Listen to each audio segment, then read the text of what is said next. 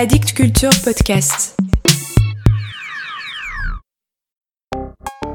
La critique invisible de David Nathanson. Je devais aller voir le dernier film des sœurs Katami, Frontières, la semaine dernière en projection de presse. Pour tout vous dire, j'aime pas trop les projections de presse. Elles ont souvent lieu dans des salles assez froides, avec un public constitué à 99% de critiques blasés qui savent le plus souvent ce qu'ils vont écrire avant même d'avoir vu le film. J'exagère un peu, il y a quand même des critiques enthousiastes qui ont envie de faire partager leur passion. Et puis il faut aussi comprendre que quand on en est à son 12e blockbuster américain de la semaine, on perd un peu de sa chaleur humaine. Mais le fait est que voir un film en projection de presse, c'est pas la même chose que d'aller dans une salle pleine de gens qui ont payé parce qu'ils avaient envie de le voir. Et puis je sais pas pourquoi, mais moi, un film des sœurs Katami, ça me disait trop rien. Pas parce que j'aime pas leur cinéma, c'est leur premier film, et donc j'ai vraiment aucun jugement là-dessus. Non, c'est plutôt parce que ce sont des sœurs. Oui, je sais, ça peut paraître un peu bizarre.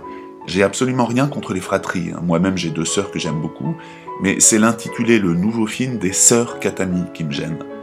D'ailleurs, je sais pas si vous avez remarqué, mais c'est rare les sœurs dans les domaines artistiques. Alors que les frères, c'est vachement courant. Il y a les frères Cohen, les frères Dardenne, les frères Taviani, les frères Farelli, les frères Larieux, les frères Podalides, les frères Wachowski, même si là c'est devenu un peu plus compliqué, les frères Kwai, les frères Pang, les frères Weitz, les frères Marx, mais en sœurs, il n'y a rien.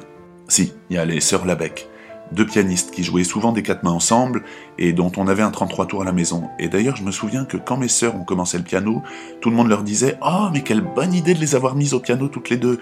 Bientôt, elles pourront nous jouer un quatre mains comme les sœurs Labec. D'ailleurs, qui fait Katia et qui fait Marielle? Ça énervait beaucoup mes sœurs qui ont respectivement arrêté le piano au bout de 5 et 6 ans sans avoir jamais joué le moindre quatre mains ensemble. De toute manière, je pense qu'elles ont toujours détesté cet instrument. Moi, j'y ai échappé, je sais pas trop pourquoi.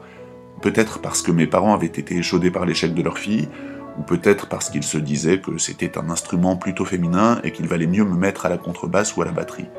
Ce qui est une idée fausse hein, d'ailleurs, puisque beaucoup de grands pianistes sont des hommes. Mais bon, j'étais encore un peu jeune pour combattre les idées reçues, et c'est comme ça que j'ai pas pu apprendre le piano alors qu'en fait j'aurais bien aimé, moi, savoir en jouer. Notamment pour draguer les filles. Oui, parce que on a toujours l'image du beau gosse avec sa guitare sur la plage qui fait tomber toutes les petites nanas qui lui tournent autour en chantant Stairway to Heaven ou Hotel California. Mais faut savoir que le piano, c'est un piège à filles beaucoup plus efficace. Enfin, en tout cas, c'est l'idée que j'en ai depuis qu'à 11 ans, j'ai vu Lambert Wilson dans la boum draguer Sophie Marceau en jouant du piano à la soirée de Mathieu. Et que j'ai maudit mes parents de m'avoir mis au violoncelle. Oui, parce que le violoncelle, tout le monde s'en fout. Enfin, c'est pas tout à fait vrai. Les mères de mes copines de classe trouvaient ça formidable. Ma chérie, tu veux pas inviter à ton anniversaire ce garçon tellement sympathique Mais si, tu sais, celui qui joue du violoncelle. Oh mais maman, je vais pas l'inviter à ma boum, en plus tu crois qu'il va venir avec son violoncelle Il va me foutre la honte devant tous les potes et je pourrai plus jamais retourner au collège. Ok, peut-être que vous vous demandez comment je suis au courant de cette conversation, parce que évidemment j'ai pas pu y assister. En fait c'est Valérie Schwartz, des années après, qui m'a raconté ça, le jour où on a couché ensemble. Oui, parce que 15 ans plus tard, j'ai retrouvé Valérie Schwartz par hasard sur Copain d'avant, on s'est revus et on a couché ensemble. Et là, je peux vous dire que le fait que j'ai fait du violoncelle quand j'étais jeune ne posait plus aucun problème. C'est elle qui m'en a reparlé d'ailleurs, et elle m'a raconté cette anecdote. Et ce jour-là, j'ai su qu'à l'époque, je faisais un véritable tabac auprès de toutes les mères de mes copines. Rétrospectivement, je me dis que j'ai quand même été bien compte pour en profiter. Parce que j'imagine que ça aurait été chouette de me faire dépuceler par la mère de Valérie Schwartz après lui avoir joué le menuet d'Exodet. Mais bon, j'avais 13 ans et j'étais encore pas très au fait de ce qu'on avait le droit de faire ou pas avec les mères de mes copines de collège. Sinon, il y a les sœurs Watchell. Mais si, euh, Marielle et Christine, qui ont fait deux doublés incroyables aux Jeux Olympiques d'Innsbruck en 64, un en slalom et l'autre en géant.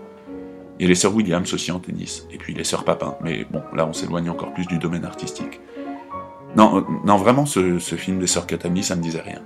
Du coup, je suis pas allé à la projection presse en me disant que j'irai le voir plus tard en salle. Mais pour l'instant, j'ai pas encore trouvé le temps. Mais j'irai, c'est sûr. La semaine prochaine, je vous parlerai musique, ou photo, ou, ou peut-être théâtre, je sais pas encore.